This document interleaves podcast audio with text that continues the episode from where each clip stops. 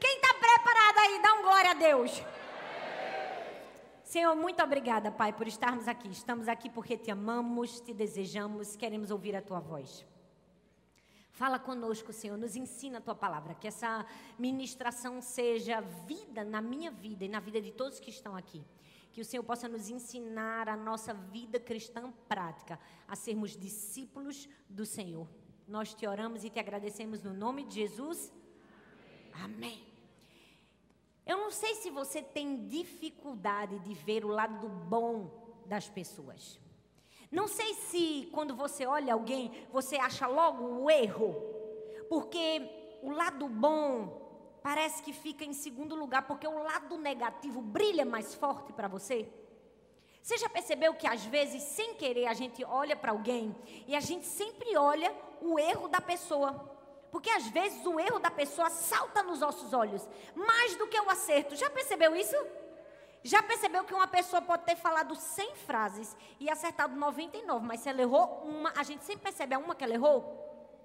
Se por um acaso você é uma dessas pessoas, eu preciso te falar que talvez você esteja em perigo. E eu não estou te falando de um perigo de ser atropelado por um caminhão, eu não estou te falando de um perigo, né, de uma doença, não, estou te falando de um perigo muito maior. Eu estou te falando de um perigo espiritual. O perigo de ser tomado pelo espírito de crítica. A gente está aqui, desde a semana passada, numa série de mensagens chamada O Pecado, Os Pecados da Língua. E na semana passada a gente falou de um pecado da língua chamado fofoca, maledicência. Foi ou não foi, gente?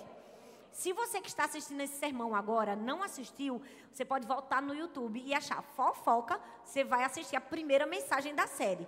E se você está aqui e também não assistiu, volta lá para assistir. Hoje nós vamos falar do pecado da crítica. Na semana passada a gente falou duas frases muito comuns que o maledicente diz. Não sei se vocês lembram. A primeira foi: aqui para nós, não é? Só aqui para nós, não é? Toda pessoa que começa a conhecer aqui para nós, corra, é um fofoqueiro. É ou não é, minha gente? É não? É não, gente? Ah, eu pensei que vocês não iam me ajudar a pregar. É ou não é, gente? Obrigada. A segunda é: mas quem somos nós para julgar, né?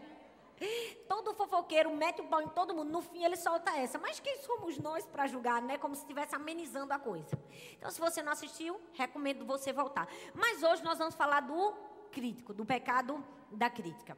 Então, eu quero que aí no seu coração, você esteja com o coração, no seu lugar, você esteja com o coração aberto. Papel, caneta, celular para anotar, porque hoje é pancadaria do céu no seu quengo, no seu juízo, no meu também.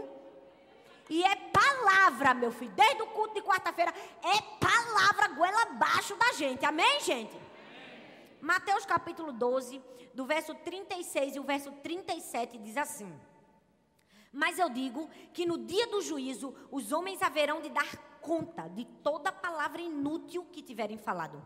Pois por suas palavras vocês serão absolvidos e por suas palavras serão condenados. Meu Deus, é forte esse texto. É ou não é, gente? A Bíblia diz que no dia do juízo, as nossas palavras ou vão nos condenar ou vão nos absorver. Eu queria te dizer que não está muito longe, não. Nós estamos vivendo nos últimos dias, é o fim dos tempos. A gente nem precisa olhar muito para o lado para perceber isso. Eu quero fazer uma pergunta para mim e para você. No último dia, no dia do juízo, você será absolvido ou você será acusado pelas palavras que saíram da sua boca? O texto diz que todos nós haveremos de dar conta de cada palavra inútil que saiu da nossa boca.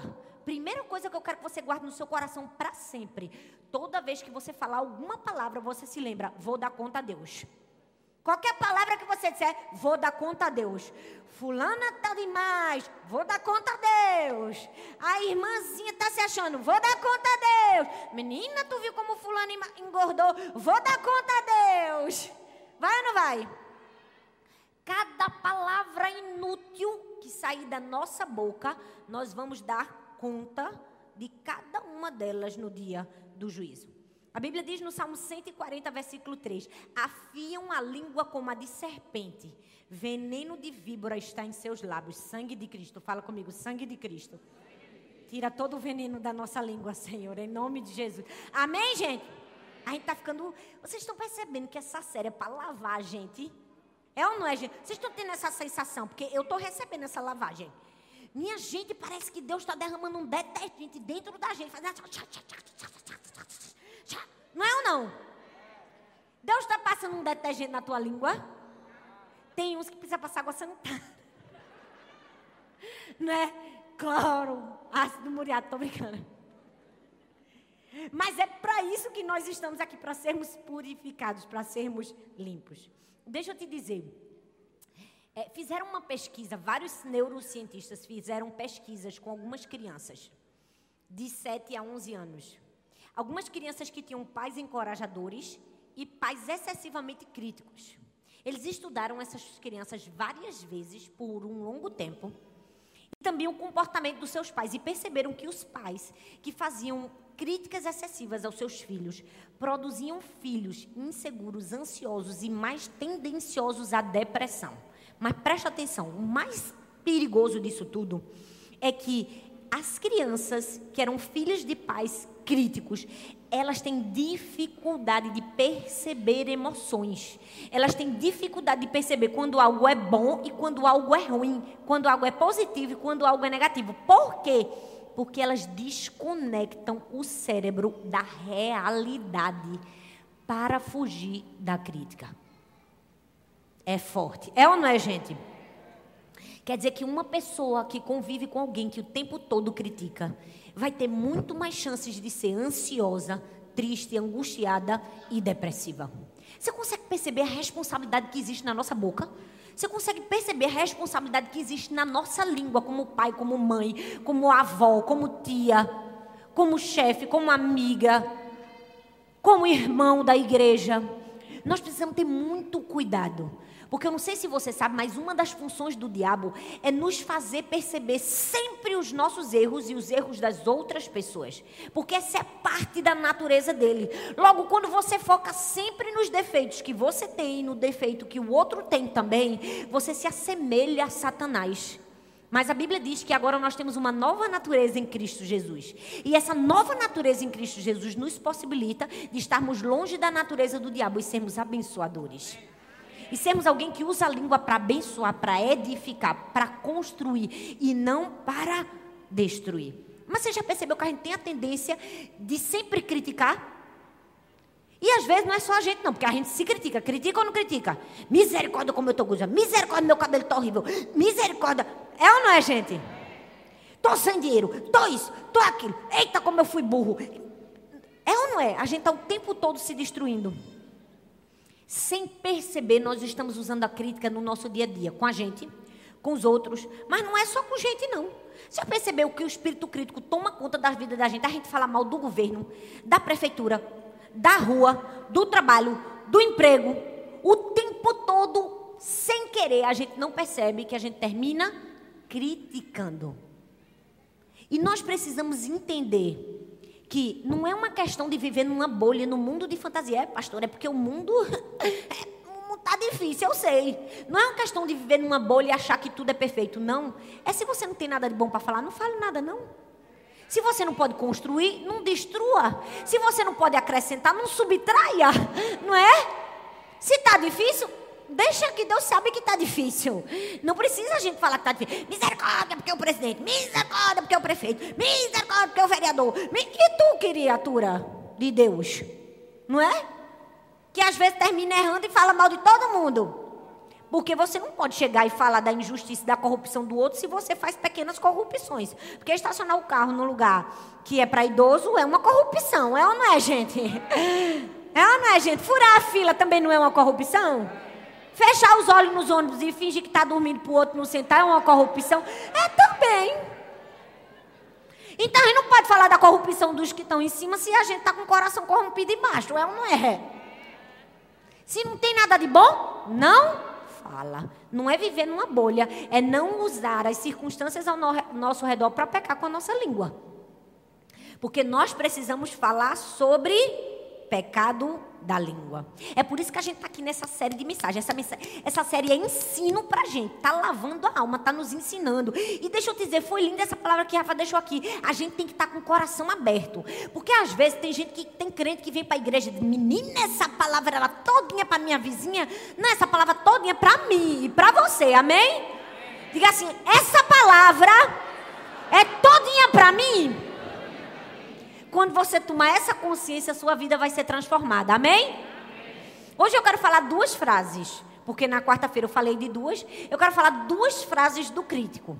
A primeira delas é, pra que isso? Tem necessidade?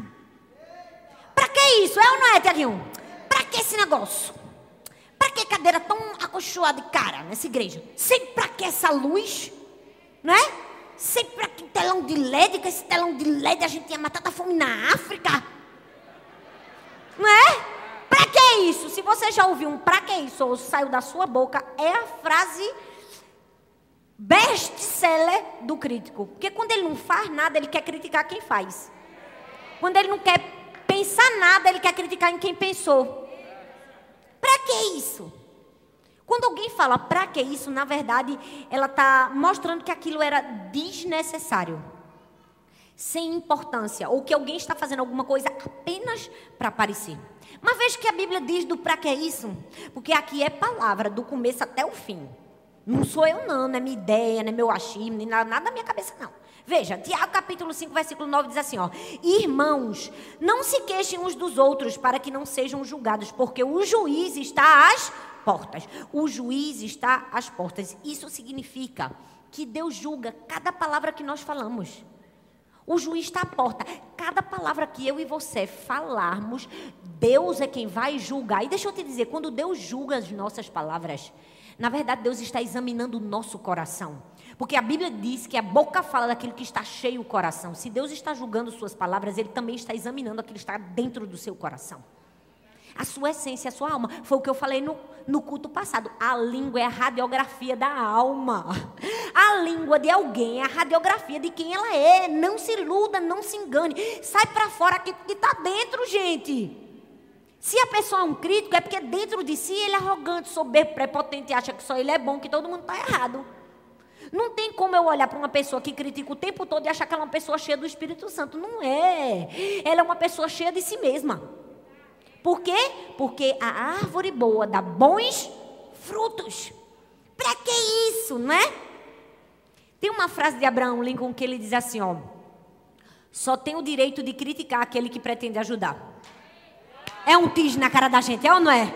Eu vou repetir. Só tem o direito de criticar aquele que pretende ajudar. Mas vamos falar a verdade que essa não é a essência do cotidiano da vida. A maioria das pessoas que estão criticando, na verdade, não estão querendo ajudar. Elas estão querendo prejudicar. E só tem o direito de criticar quem quer ajudar, quem quer fazer alguma coisa. É a crítica construtiva, não destrutiva. E hoje aqui, gente, eu não estou falando da crítica construtiva, porque eu aceito crítica construtiva e ela é uma bênção. Eu estou falando daquela pessoa mesmo que não quer ajudar, que não quer ser parte da mudança. Ela só quer falar mal. Ela só quer destruir. Ela só quer criticar. E deixa eu te dizer, o espírito crítico, ele é fruto do coração, como eu falei. É aquilo que está no coração. É aquilo que está na alma. Mas, geralmente, a crítica sai da boca por algumas razões. Eu vou falar de três fatores, tá bom? O fator eu, o fator medo e o fator controle. Eu vou repetir. O fator eu, o fator medo e o fator controle. Geralmente, essas são as raízes do crítico. O que é o fator eu? Ele critica. Por quê? Porque ele tem raiva do outro, inveja do outro, quer se vingar do outro, está com raiva do outro, amargurado do outro, falta de perdão. E ele é o centro. Logo, ele critica para prejudicar o outro. Por quê? Porque ele é o centro da vida dele, é o fator eu. Ele faz propositalmente, intencionalmente, para ter raiva, vingança, ódio, rancor. Logo, ele critica. A maioria das sentenças críticas que saem da nossa boca são geradas pelo fator eu. É ou não é, gente? Fica ferido o coração, magoado, angustiado. Tem raiva do outro, tem inveja do outro. Aí termina falando, pastora, misericórdia, eu não sou essa pessoa não. Rapaz, olha bem direitinho para dentro de si. É ou não é, gente? É não? É. Segundo fator, é o fator medo. Você já percebeu que tem gente que critica o outro, porque no fundo, no fundo, ele é uma pessoa insegura, ele se sente ameaçado pelo outro. Ele acha que quando alguém chegou, vai tirar o espaço dele, as pessoas vão gostar mais de fulano do que de mim. É o fator medo. Ah, ele sabe mais do que eu, logo vou criticar ele para diminuir ele. As pessoas não podem perceber que ele sabe mais do que eu. Ou ele é mais competente do que eu, aí eu vou lá e critico. Insegurança, medo de perder espaço. Ai, fulano é tão bom, tão bom, que ele tem que falar alguma coisa de ruim. Por quê? Porque ele tem medo. Mas tem outro fator que nos leva a criticar, que é o fator controle. Já viu que uma pessoa que critica outra, geralmente é alguém que está perdendo o controle.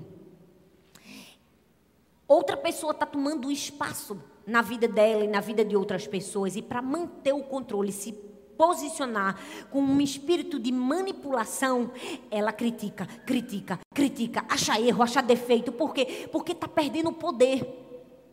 Logo critica. Quer ver, ó, basta uma pessoa. Vamos falar de política? Vamos não? Por exemplo, qualquer pessoa que vai se candidatar a um cargo, o que que acontece? A tendência dela é falar mal do outro que é o concorrente. Por quê? Porque ela quer o controle, ela quer o poder. Uma pessoa que vai concorrer a um cargo de chefia no trabalho, ela fala mal do outro colega porque ela quer o controle, ela quer o poder. E na igreja essas coisas acontecem? Acontece, minha gente? Acontece não, né? É o que mais acontece, minha gente. Já viu que às vezes tem um líder de célula que ele dá lição. Aí chega uma pessoa super talentosa que tem um dom da palavra. Ela chega, quando ela fala, todo mundo fica, meu Deus, meu Deus, fica aquela coisa. Aí o líder já fica enciumado porque ele quer o controle, ele quer o poder. Aí ele já começa a criticar, porque fulano só chega atrasado. É porque fulano fala assim certinho, mas sabe lá Deus o que é que ele passa com a mulher dele, né? É ou não é, minha gente? Manipulação é a pessoa que está perdendo o controle. Ou a pessoa critica porque ele é o centro do universo e quer ferir o outro, fator eu, ou pelo medo da insegurança, não é? Fulano é melhor do que eu, logo eu tenho que diminuir ele para eu poder crescer. Ou é controle, estou perdendo o controle, estou deixando de manipular os outros, vou diminuir quem está crescendo.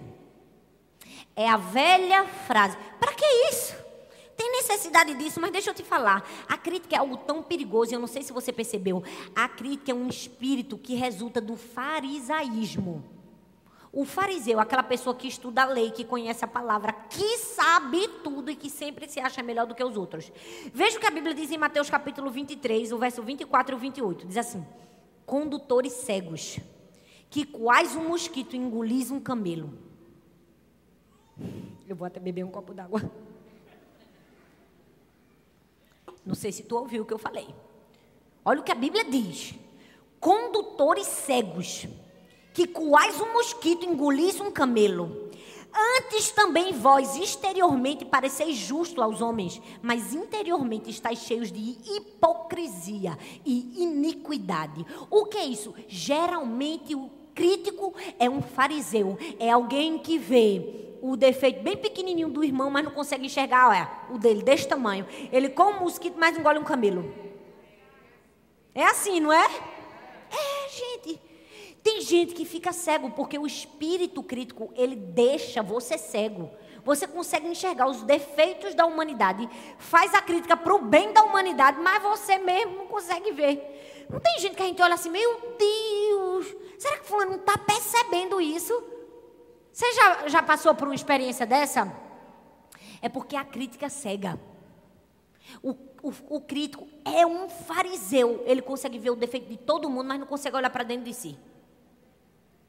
Outra coisa que a gente precisa aprender sobre a crítica. Crítica, toda ela semeia contenda, desunião, discórdia, confusão entre os irmãos. A crítica é um negócio satânico, é diabólico, é do diabo, gente. Porque onde tem a palavra de crítica, tem destruição de amizade, de alegria, de paz. Todo crítico, quando abre a boca, causa problema, contenda, facção, divisão. Eu estou com fulano, não, eu estou com cicrano. Não é, gente? Catucou a pessoa assim do lado e se acorda, viu? Que essa palavra é pra gente. Não, não, fala com força. Acorda, vice. Não dorme, não. Que essa palavra é pra gente. O espírito crítico resulta do farisaísmo, mas também semeia contenda, discorda entre os irmãos. O espírito crítico, ele sempre vê as coisas pelo lado carnal. Logo, ele sempre tem a tendência de errar. Vê só o que a Bíblia diz. primeiro Samuel dezesseis, versículo sete, parte B. O Senhor não vê como vê o homem, porque o homem olha para o que está diante dos olhos, porém o Senhor olha para o coração. O espírito crítico, ele sempre vê com o olhar carnal. Não vou com a cara de cicrano. Menina, fulana parece ser tão pedante. Não é? Eita misericórdia, que, ah, que espírito soberbo.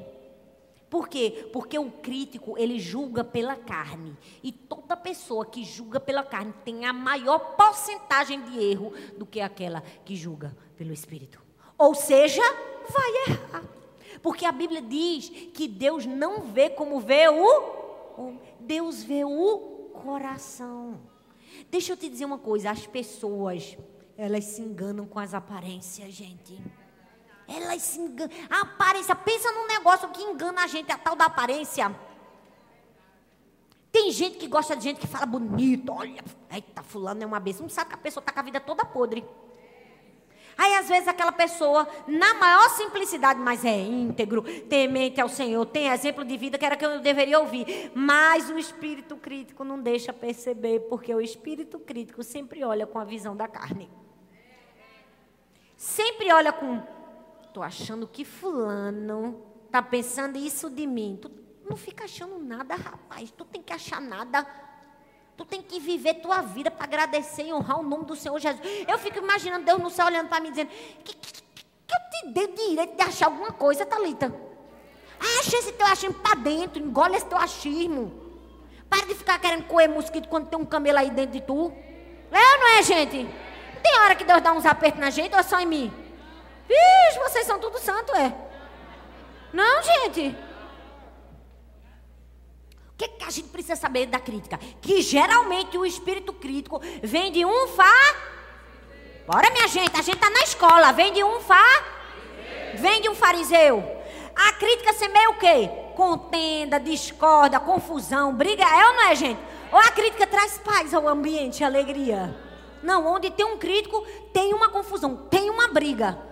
Tem ou não tem? Outra coisa que a gente precisa entender. O espírito crítico sempre vê as coisas pelo lado carnal. Logo, tem uma facilidade de errar. Outra coisa que a gente precisa aprender sobre a crítica. Se você criticar, fatalmente você será criticado. É um bumerangue, gente. É um bumer... Já viu o bumerangue? Aquele brinquedinho que a gente faz assim. E ele volta para você? Pronto, a crítica é isso. A Bíblia quem diz, Mateus capítulo sete, versículo do um ao cinco. Não julgueis para que não sejais julgados, porque com o juízo que julgais, sereis julgados, e com a medida que medis, vos medirão a vós. E por que vês o argueiro no olho do teu irmão e não reparas na trave que está no teu olho? Ou como dirás a teu irmão, deixa-me tirar o argueiro do teu olho, quando tens a trave no teu... Hipócrita! Tira primeiro a trave do teu olho, e então verás bem para tirar o argueiro do olho do seu irmão. Quando você critica, você também vai ser criticado. Então não é melhor a gente ficar calado? Não tem nada de bom, não falar. Vamos repetir esse mantra? Não tem nada de bom para dizer, não diz.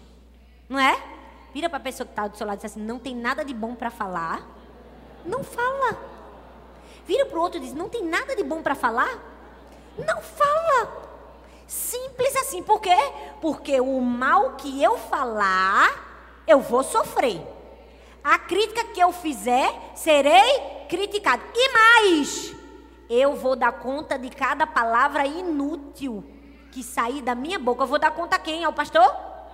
Vou dar conta ao pastor? Ao líder do louvor? Eu vou dar conta a quem? A Deus. Pessoas que procuram falhas nos outros perdem amigos e o favor de Deus. É outra coisa que a gente precisa aprender sobre a crítica. A Bíblia diz em Provérbios capítulo dezessete, versículo nove: o que encobre a transgressão promove o amor, mas o que renova a questão separa os maiores amigos. primeira Timóteo capítulo seis, verso quatro e cinco diz assim, ó: é soberbo e nada sabe, mas delira acerca de questões e contendas de palavras, das quais nascem invejas, porfias, blasfêmias, é, ruins suspeitas. Apartai-vos de tais. Aqui o apóstolo Paulo estava ensinando a igreja o que fazer com pessoas críticas. Ele disse assim: apartai-vos, fique longe, corra, saia de junto. Por quê? Porque pega a gente. É igual a gripe Covid. Basta ficar junto do, do camarada que é crítico, daqui a pouco tu está criticando. Eu me lembro uma época, eu já contei esse exemplo. Eu estudava na faculdade, eu tinha uma colega minha que tudo ela via o defeito. Menina fulana, meu Deus, olha o tamanho da saia de Beltrano. Se, tudo, tudo, tudo. Era um costume, porque é um hábito. Às vezes a pessoa faz isso como um hábito e não percebe. E às vezes, vez ou outra, eu dizia, meu Deus. Daqui a pouco eu dava, meu Jesus, eu estou fazendo igual a outra, Deus. Está repreendido em nome de Jesus. Por quê? Porque é um hábito mau que... pega. O apóstolo diz: apartai-vos. E a gente não somente não pode criticar, mas a gente também não deve dar muita razão para quem critica, gente. Não sei porque ainda há tanta razão e ouvido para quem critica. Você já viu um crítico ganhar uma estátua em honra dele? Não ganha porque não tem relevância. Só ganha estátua em honra, consideração. Uma pessoa influente é uma pessoa que constrói, não é uma pessoa que destrói. Para que você está dando ouvidos a uma pessoa que nunca na vida vai ser olhada como uma referência, como uma influência boa e positiva? Agora, ao invés de ouvir a pessoa certa, que é Jesus, a gente não escuta. A gente só quer escutar o mal. Esses dias mandaram uma pergunta para mim: pastor, o que, que eu faço se cada vez que eu trabalho na minha igreja, meu líder não me reconhece? Eu digo, meu filho, a Bíblia diz, tudo quanto fizer, fazer todo coração, como para o Senhor e não para homens. Se você está fazendo para Deus, deixa Deus te dar o feedback. Tu fica querendo o feedback do cão enviado do inferno, Satanás, que abre a boca só para falar mal de tu? É ou não é, minha gente? Meu Deus, é tão simples. Apartai-vos. E outra, não dê ouvidos, não preste atenção. Uma vez conta a história que Spurgeon estava no, no aniversário do instituto dele, e ele foi dar uma palavra, uma palestra. Nisso chegou um clérigo, né, é, muito renomado da cidade, e com muita inveja, muita raiva de Spurgeon, né, questionou ele, disse assim, com que autoridade você fala, né? Criticou. E a história conta que Spurgeon, ao invés de rebater, dizendo qual era a autoridade, Spurgeon contou uma história. A história de dois cavalos, um cheio de títulos, de muito treinamento, muita pompa, mas que estava com a pata quebrada, e o outro que estava com as quatro patas boas, mas que não tinha estudo, preparação, não tinha títulos, né? Não tinha sido treinado. Quem você acha que ganhou? Fatalmente o que está com quatro patas, porque mesmo que não tenha o título, conseguiu chegar na reta final. E ele disse, a vida também é assim. Às vezes a gente pode não ter o título, né? O maracatá todo em que dá autoridade. Ele fez, minha autoridade está nos frutos que eu produzo. Eu posso ter só quatro patinhas, mas consigo chegar na linha de chegada. Minhas quatro patinhas são os embriagados que agora são sóbrios, os ladrões que agora são crentes, as famílias que estavam destruídas que agora estão construídas. Ei, nós precisamos aprender. Gente, a crítica é uma praga infeliz. Nunca mais fala, pra que isso? Tem necessidade. Porque se a gente soubesse o perigo que é a crítica, a gente não abria a nossa boca. Toda vez que eu abrir a minha boca e falar uma palavra inútil, eu vou prestar contas. No dia do juízo, eu vou perder amigos, eu vou perder o favor de Deus, eu vou errar porque eu vou estar vendo do ponto de vista carnal, eu vou me assemelhar a um fariseu que vê o erro dos outros, mas não consegue ver o seu próprio erro, vou provocar contenda, desunião. É ou não é, gente? E aí você precisa entender, pastora, agora eu estou entendendo, é assim. Geralmente, os críticos, eles sempre procuram atacar boas causas. Pessoas que estão construindo, pessoas que estão fazendo. Gente, qual foi o maior exemplo disso? Jesus. Tem exemplo maior do que Jesus? A pessoa mais criticada, mais xingada, mais esculhambada que Jesus, o perfeito Filho de Deus, e a gente quer ser diferente. Você já percebeu tanto que Jesus foi destruído, criticado? Por quem? Pelos leigos? Pelas pessoas que não conheciam a palavra? Foi, gente? Não, Jesus era criticado por quem deveria apoiar ele. Os estudiosos da lei, os estudiosos das escrituras. Gente que estava no, no meio, que era para enxergar o que não enxergou. Gente que era para apoiar Jesus, terminou destruindo e criticando Jesus. Isso significa que nós precisamos ter muito cuidado quando pessoas próximas a nós e que deviam compreender nossa vida, nosso propósito e nosso chamado nos criticarem, não fica triste, porque Jesus passou por tudo isso. E isso nos habilita a passar também. Se Jesus passou e venceu, eu e você também conseguimos. Não senti muita firmeza de vocês, não. Quando alguém que deveria amar você entender sua vida, seu propósito, seu chamado, entender que você é ser humano também, que você falha, que você erra, não fizer isso e no lugar disso te criticar, lembra que Jesus passou por isso e ainda foi inocente e venceu. Então você também consegue. Amém. Você também consegue amar e perdoar. Ai, meu Deus, pastor, mas a senhora não sabe a prova que eu tô, minha vida é uma prova, fulana só fala mal de mim. Minha filha, o que diferenciou de Jesus? Que as pessoas olhavam para ele e diziam que ele expulsava demônios por Beuzebô. A gente quer uma coisa diferente no mundo que a gente vive. Se ele mesmo já advertiu, no mundo tereis aflições, guerras, rumores de guerra. Ele já tinha avisado a gente, tinha ou não tinha? Segunda Timóteo capítulo dois, versículo dezesseis diz assim, ó, evite as conversas inúteis e profanas, pois todos os que se dão a isso prosseguem cada vez mais para a impiedade. Presta atenção, se você não entendeu esse texto, eu vou te explicar. Você precisa evitar falatórios inúteis e perversos, porque se você fizer isso, você está regredindo para a impiedade. Você pode ser crente a vida toda, quando você abre a boca para falar mal e criticar, você está voltando a ser ímpio. Você está regressando para a impiedade. Eu nunca vi uma pessoa que entregou a vida a Jesus e agora deixa de ser um ímpio e é um cristão nascido de novo querer voltar para a impiedade. Só se a pessoa for muito burra mesmo, né? Porque sendo limpo, querer voltar para a sujeira. Mas é exatamente isso que acontece quando a gente abre a nossa boca para criticar. A gente volta para a impiedade. Então a gente precisa ter muito cuidado com a nossa língua. É por isso que a gente está falando dessa série aqui. Meu Deus, como a gente precisa ter cuidado. Por isso que a Bíblia diz, vigia a porta dos seus lábios. Vigie, meu filho. Põe um guarda aqui, um guarda aqui, um guarda na frente. Um guarda em cada cisquinho desse que tem da sua boca assim, ó. Um guardinho em cada um. Porque é muito sério o que sai da nossa boca. Vamos prestar conta diante de Deus. Deus está examinando cada palavra que sai da nossa boca e, com isso, examinando o nosso coração. Então, quando alguém chegar junto de você e disser assim, pra que isso? Tem necessidade de você estar amarrado, Satanás, em nome de Jesus, todo espírito de crítica. Sai dessa vida agora em nome de Jesus. Rapaz! Não sei porque o pastor mandou fazer uma camisa, o amor faz. Não sei para que bazar. Não sei para que isso, não é? O que é que você faz? Toda palavra inútil e frívola que sair da nossa boca será examinada por Cristo e prestaremos conta no dia do juízo final. Se toda vez que a gente fosse falar alguma coisa, a gente pensasse isso, a gente falava menos. Falava ou não falava?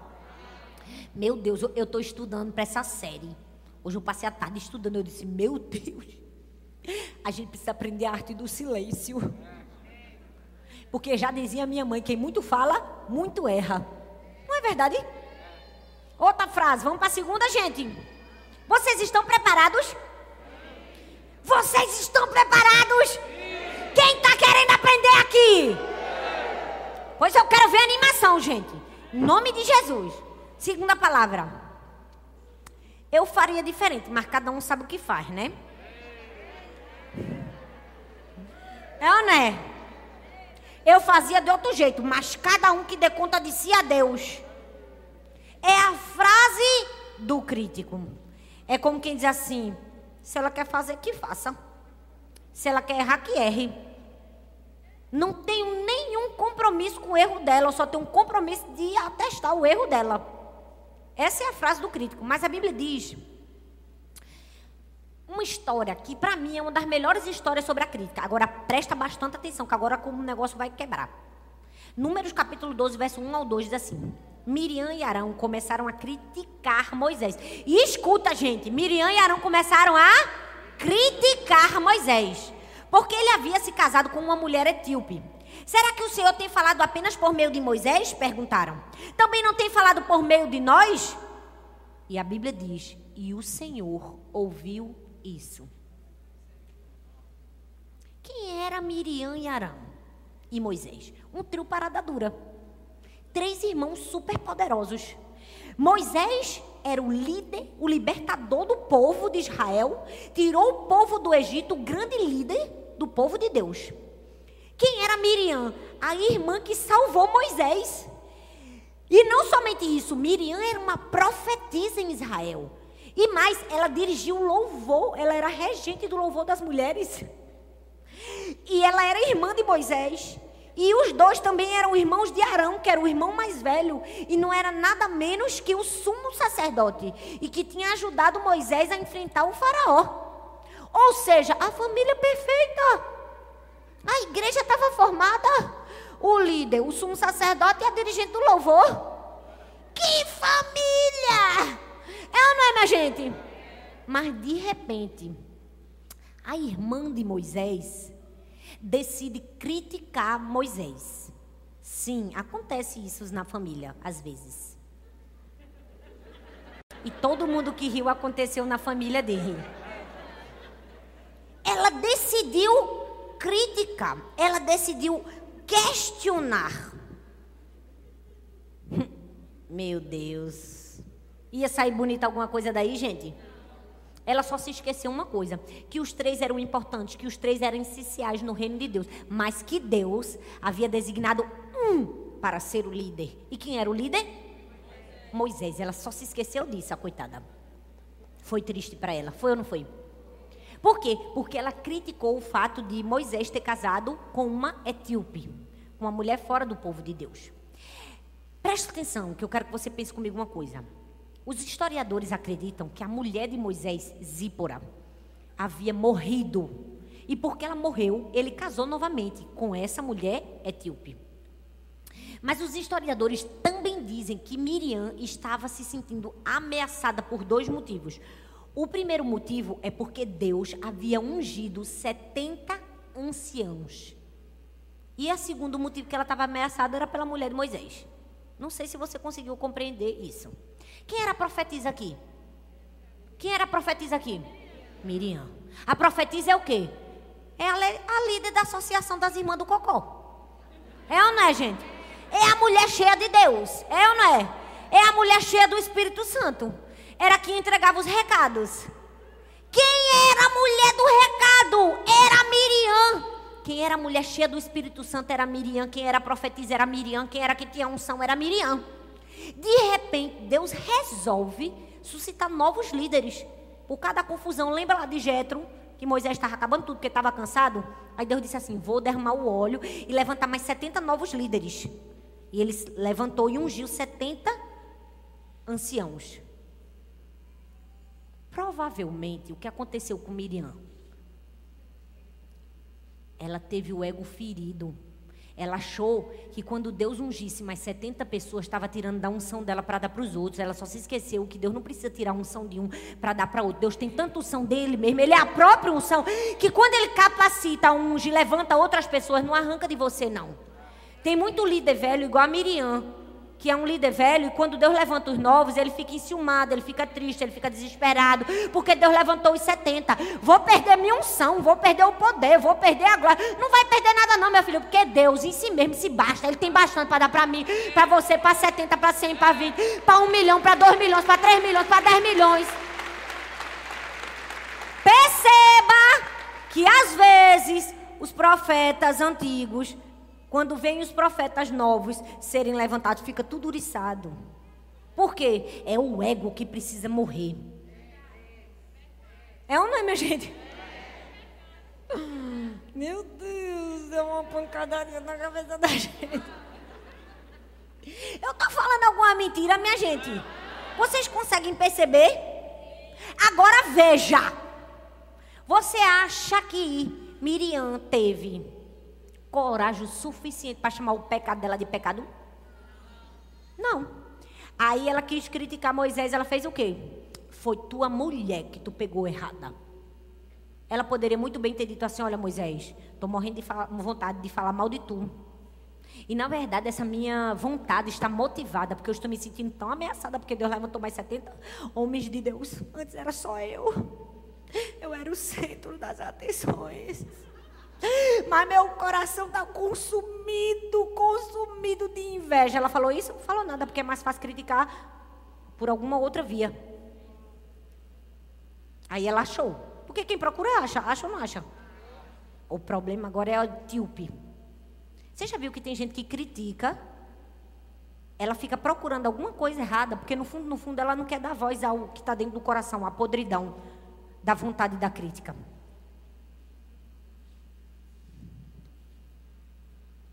Chega, vocês ficarem em silêncio agora, não foi? E eu também.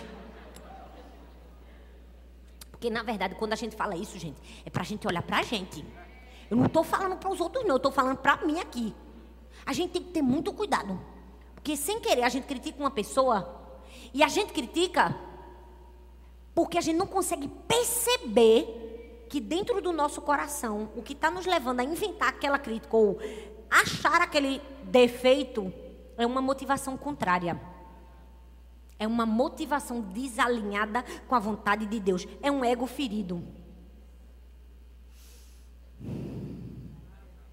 É um ego ferido. É por isso que o ego da gente tem que estar todo dia no altar assim, ó. A gente tem que massacrar ele. Porque é uma coisinha maldita que a gente não pode deixar crescer dentro da gente. É ou não é, minha gente? É ou não é, minha gente? Aí você diz: pastora, quer dizer que agora, se eu ver qualquer coisa errada, eu não posso falar? Não, você pode falar para a pessoa certa. Fala para Deus. Porque Deus mandou a gente vigiar e orar, não foi vigiar e criticar. Fala para a pessoa certa. Não, eu tenho que esclarecer os fatos. Você não tem que esclarecer nada, meu filho. O juiz não é você, é Deus. Fala para Deus. E deixa eu te dizer uma coisa, falaram mal de você, não se preocupa não. Quem ouve primeiro é Deus. Deus é que ouve a crítica que fizeram contra nós. Miriam falou mal de Moisés e a Bíblia diz que Deus ouviu. E não só ouviu, foi Deus que avisou. Você não precisa botar escuta, nem ninguém para te dar informação, meu filho. É o próprio Deus que te dá a informação. Deus diz: vem cá, Moisés, ó, a tua irmã falou mal de tu, mas agora eu vou mostrar com quem eu sou. Pá! Agora tá cheia de lepra. Quem é a nossa justiça? É Deus. A gente precisa de alguém para ficar escutando as coisas por trás da gente. Não, gente. Porque quando alguém fala mal de um servo, íntegro, bom e fiel, quem é que escuta? Quem é que escuta? Vai para o texto. E o Senhor ouviu. É divertido demais pregar a Bíblia, minha gente. Fala sério, meu Deus. Que tapa na cara da gente. E o Senhor ouviu. Quem foi que ouviu, minha gente? Foi Deus. E o que foi que Deus fez? Números capítulo doze, do verso nove ao doze, diz assim: então a ira do Senhor acendeu-se contra eles, e ele os deixou. Quando a nuvem se afastou da tenda, Miriam estava leprosa. Sua aparência era de como a neve. Arão voltou-se para Miriam, viu que ela estava com lepra e disse a Moisés: por favor, meu senhor, não nos castigue pelo pecado que tão tolamente cometemos. Não permita que ela fique como um feto abortado que sai do ventre de sua mãe com a metade do corpo destruído. Talvez você diga: meu Deus, pastora, mas Deus não foi muito duro em lançar uma lepra contra Miriam só porque ela criticou? Deixa eu te dizer uma coisa, a lepra era uma doença que afastava as pessoas do convívio social. Deus tinha uma lição para nos ensinar quando isso aconteceu. Se Miriam ficasse leprosa, ela não tinha acesso aos lugares santos, aos lugares onde se habitava a presença de Deus. Isso mostra para mim e para você que quando eu sou uma pessoa crítica, infelizmente eu vou perder aquilo que eu tenho de mais precioso, que é o acesso à presença de Deus. Se você abre a sua boca para criticar o que você tem de mais precioso, você vai perder. É o acesso à presença de Deus. Agora ela era leprosa. Podia entrar no templo um leproso? Podia, gente. Mas naquela época o templo era o símbolo da presença de Deus. Hoje não. Hoje a presença de Deus caminha comigo, com você. Mas naquela época não. Era como se Deus estivesse dizendo assim para Miriam: Miriam criticou, falou mal, perdeu a presença. É sério isso, gente. Quando a gente critica o outro, a gente perde a presença. O que a gente pode ter de mais precioso nessa vida é o acesso à presença de Deus. Mas quando eu critico, eu perco a presença. E a palavra de Deus é muito firme em relação a isso. Porque o crítico é um soberbo, é um orgulhoso, é um prepotente. E a Bíblia diz que Deus abomina, Deus resiste ao soberbo. A Bíblia não diz que Deus resiste a um ladrão arrependido. Resiste? Resiste a um mentiroso arrependido. Resiste? Resiste a um prostituto arrependido. Resiste? Não, mas resiste ao soberbo. A gente precisa ter muito cuidado com o pecado da soberba, da crítica. Sabe por quê, gente? Porque não tem hierarquia, não. Não é um negócio que só pega com ovelha, não. Pega com qualquer um, viu? Ah, mas eu sou o pastor. Pode pegar em você essa lepra. Ah, mas eu sou apóstolo. Também pode pegar. Porque Miriam era profetisa. Não fica achando que teu título te deixa imune de pecar, não. Pode ser irmã do cocó. Pode ser a líder, a dirigente. O líder de célula. O pré-líder, pró-líder, pós-doctor. Pode ser... o supra-sumo. Ninguém está isento. Ninguém está isento. Cuidado. Não, mas era um homem de Deus que está falando. Examina os frutos e a língua da pessoa que está falando. Examina bem, porque Miriam fez isso aí também. E ela também era profetisa. É ou não é, minha gente? A gente precisa ter muito cuidado com as palavras que saem da nossa boca. Uma vez eu vi a história de uma irmã que falava mal, criticava, criticava. Um dia ela percebeu o pecado, ela chegou para o pastor: pastor, eu quero colocar minha língua no altar do Senhor. Ele disse: vai ter que ser outra igreja, que aqui não cabe não. A gente pode rir, pode ser uma brincadeira, mas deixa eu fazer uma pergunta para você. Se você tivesse que sacrificar a sua língua ao Senhor, caberia nesse altar? As palavras que saem da sua boca e da minha, a gente precisa avaliar. É ou não é, minha gente? E agora eu vou concluir.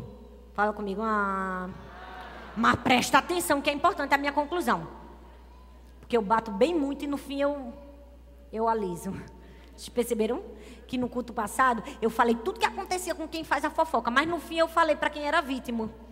Agora eu quero falar para quem também é vítima. Mas antes eu preciso te dizer algo que tem que ficar guardado no seu coração. Jesus não veio para criticar as pessoas, ele veio para salvar as pessoas. João capítulo três, versículo dezessete diz: porque Deus enviou o seu Filho ao mundo, não para que condenasse o mundo, mas para que o mundo fosse salvo por ele. Se Jesus não veio ao mundo para criticar nem condenar, mas sim para salvar e amar, essa deve ser a nossa atitude, semelhante a Cristo. Jesus não veio para condenar, veio para... Jesus não veio para... condenar, veio para... Toda vez que você quiser condenar alguém, você vai lembrar que Jesus não veio para condenar, veio para... Jesus não veio para condenar, veio para salvar.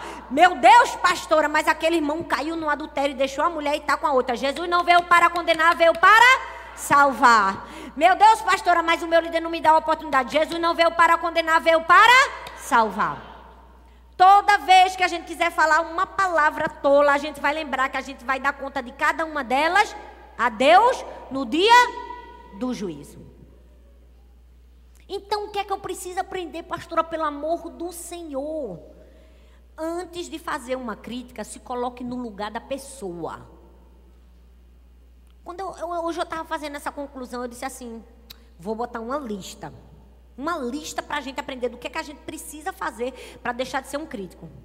Antes de fazer uma crítica, se coloque no lugar da pessoa. O que é que a Bíblia diz? Mateus capítulo sete, versículo doze. Portanto, tudo que vocês, tudo que vós quereis que os homens vos façam, fazei-o vós também a eles, pois esta é a lei e os profetas. Pastor, eu descobri que eu sou um crítico, eu não quero ser. Pronto. Toda vez que você for fazer uma crítica, você se coloca no lugar da pessoa. Você pensa: eu queria que alguém falasse isso de mim. queria que alguém falasse isso de mim. Com certeza você não vai falar, vai? Se coloca, e se fosse eu no lugar dela? E se estivessem dizendo isso de mim? Já vai te ajudar. O que é que você precisa fazer? Se colocar no lugar da pessoa. Depois, entender que Deus não abençoa quem é crítico, quem é negativo. Todo mundo aqui quer o favor e a bênção do Senhor. Então, se você quer, você não pode ser crítico. A Bíblia diz, olha bem para mim, Salmo quinze, versículo um e três. Senhor, quem habitará no teu tabernáculo? Quem morará no teu santo monte? A Bíblia responde, o próprio Deus responde. Ele diz assim, ó, quem vai ter parte comigo, habitar comigo, ficar perto de mim, ser meu melhor amigo, best friends forever, é quem?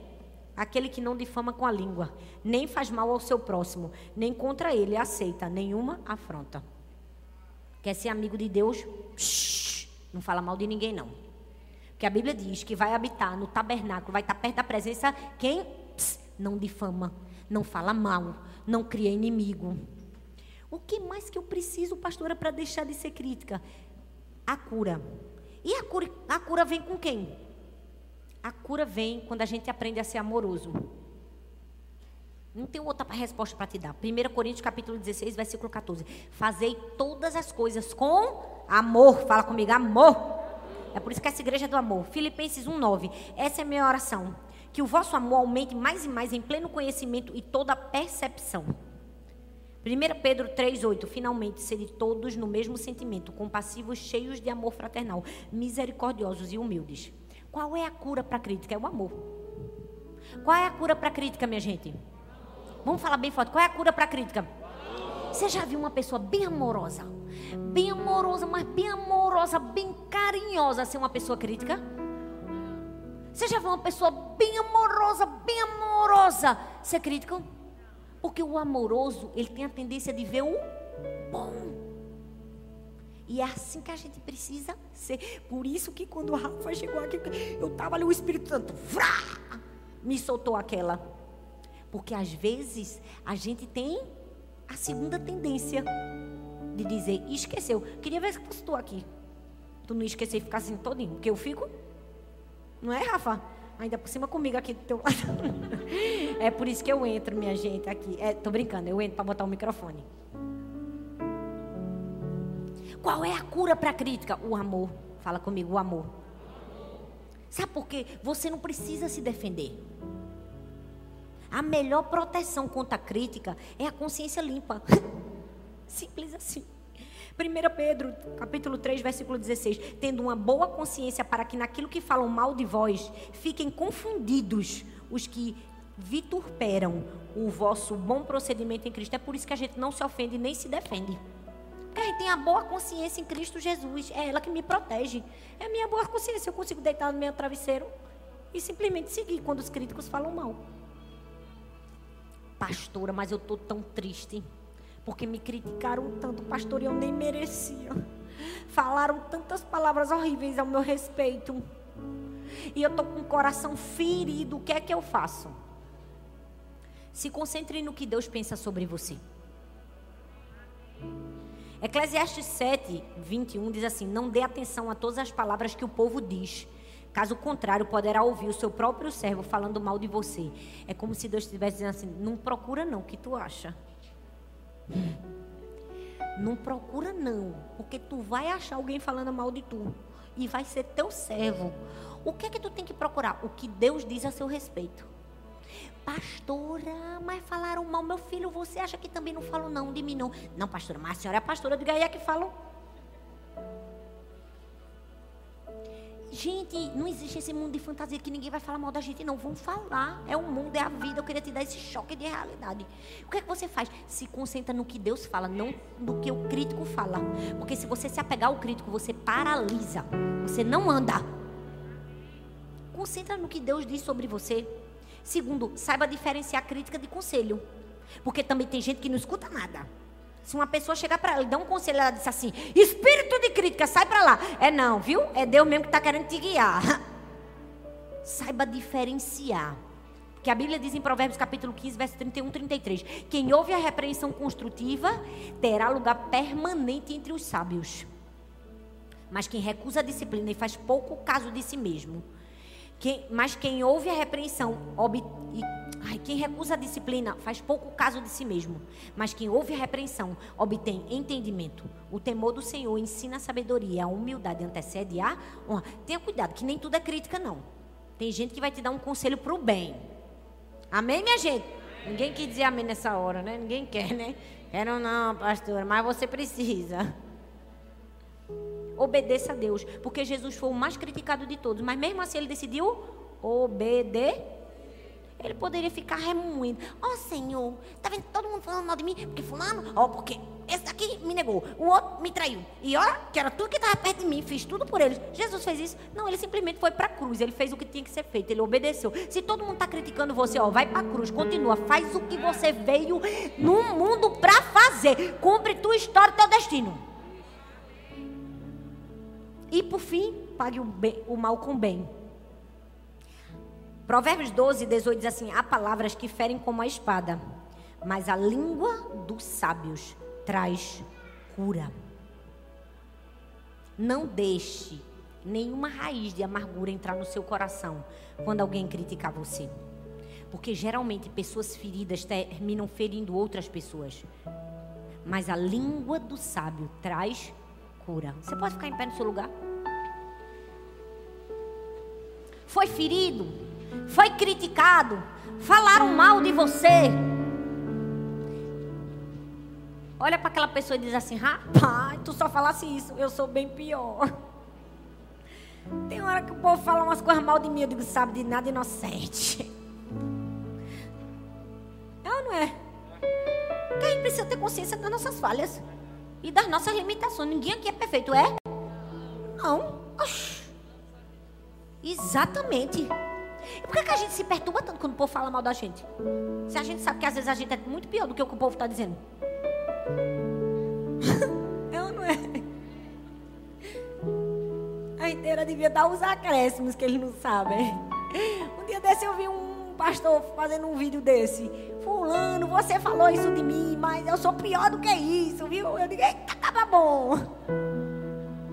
Reconheceu que muita gente não tem coragem, não é? Falaram mal de você, o que é que você precisa fazer?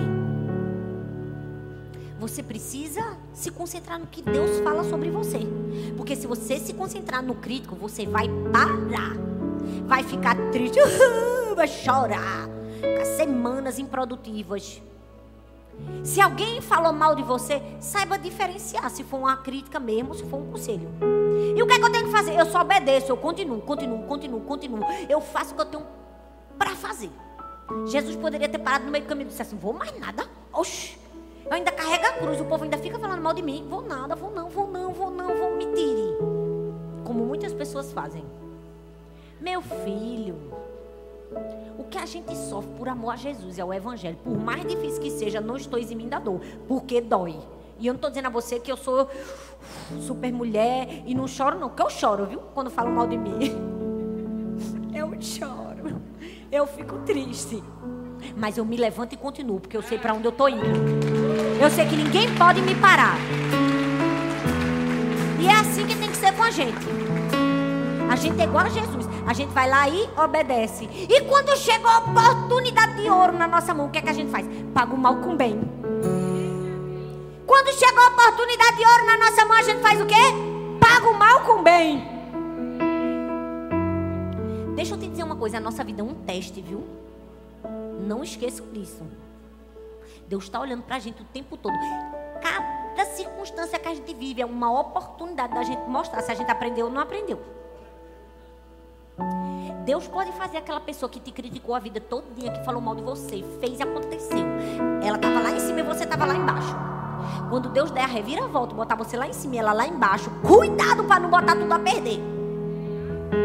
É sua chance de ouro, é sua oportunidade única. De quê? De cantar Sabor de Mel? Não! Não, de jeito nenhum. De deixar Deus seu juiz. Juiz só tem um: Deus. Aí você paga o mal com o bem. Ela falou mal, você fala bem. Ela não te deu nada, você dá. Meu Deus, pastora, nunca me deu nada. Tinha dinheiro dinheiro pra me dar. Os melhores presentes do meu aniversário era muquira, não me dava uma caneta. Aí agora que eu tenho bem muito dinheiro, eu vou na festa dele e disse, vou dar o quê? Uma caneta? Vou nada. Vou dar o presente mais caro, porque eu não sou o pecado do outro. Entendeu? Cada palavra frívola e tola que sai da nossa boca, a gente vai prestar contas diante de Deus. Não tenho nada de bom para falar de fulano. Não fala. Eu, eu fiz essa ilustração aqui só para você nunca se esquecer de não olhar para o negativo quando existem muitas coisas positivas. De nunca olhar para o erro quando existem muitos acertos. E de entender que todo mundo é sujeito a cair, a falhar, a errar. Todo mundo tem um dia mal, tem um tem. Quantas vezes você teve um dia mal? Você falhou, errou. Por que a gente não pode ser tolerante com o erro do outro? Não é? Gente, vamos se colocar no lugar do outro. Eu passei o tempo, Antônio, aí não vou falar. Porque Jesus está mandando eu falar e tu estás em pé e vai ouvir. Às vezes uma pessoa está irritada, não falou com você direito. Você já parou para pensar que aquela pessoa pode estar com fome?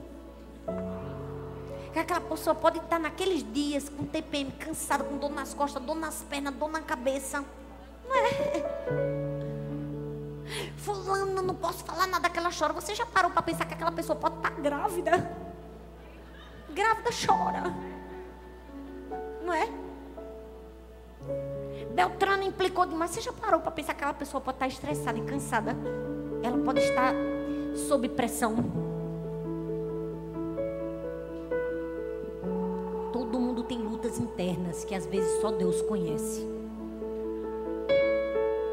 Antes de julgar o exterior, por que a gente não leva para Deus? Se eu tenho piedade do interior daquela pessoa, da luta que ela está vivendo aqui, ó, dentro dela mesma. Nós vamos ser conhecidos como uma igreja que ama sempre. O diabo fica com ódio da gente. Eu amo quando ele fica com ódio. Porque a gente tá vindo aqui pra botar, ó, ele debaixo dos nossos pés. Porque dia de quarta-feira a igreja tá aqui, ó, lotada. Tá todo mundo apanhando e tá todo mundo feliz. Eu não é? Eu nunca vi isso.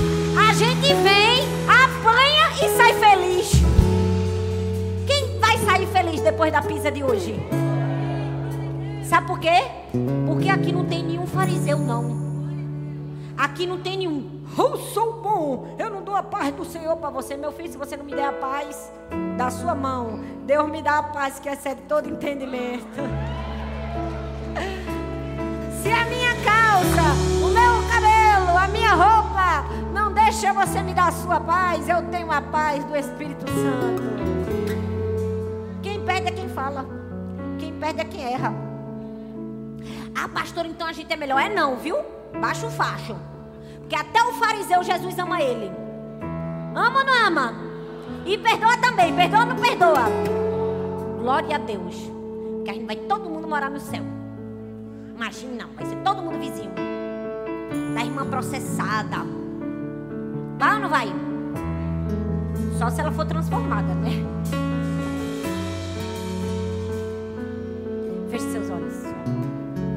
Eu quero que nesse momento você comece a orar. Senhor, me perdoa cada palavra tola que saiu da minha boca. Comece a falar com Deus aí no seu lugar. Comece a abrir seu coração. Se você está com vergonha, me desculpa. Porque todo mundo aqui tem que orar. Porque todo mundo aqui em algum momento da vida já falou uma palavra tola. A Bíblia diz que Arão olhou para Moisés e disse assim: me perdoa pela nossa tolice. Só que agora Miriam já estava com lepra. Não é melhor pedir perdão antes da lepra chegar? Não é?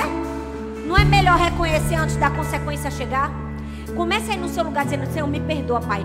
Me perdoa, Senhor, porque quantas vezes eu deixei o espírito de crítica entrar no meu coração. Eu critico meu marido todo dia. Eu falo que ele tá barrigudo. Eu falo que ele não presta pra nada. Eu falo que ele não ajuda em nada. Eu falo que ele não trabalha pra nada. Me perdoa, porque todo dia eu critico minha sogra, minha cunhada, a vizinha, minha chefe, meu chefe. Me perdoa quando eu critico meu filho, minha filha. Chama ele de responsável, preguiçoso. Senhor, lava a nossa boca, Deus. Tem misericórdia de nós, Senhor. Deus, nós estamos aqui para te pedir perdão, Senhor. Perdão por cada que salão.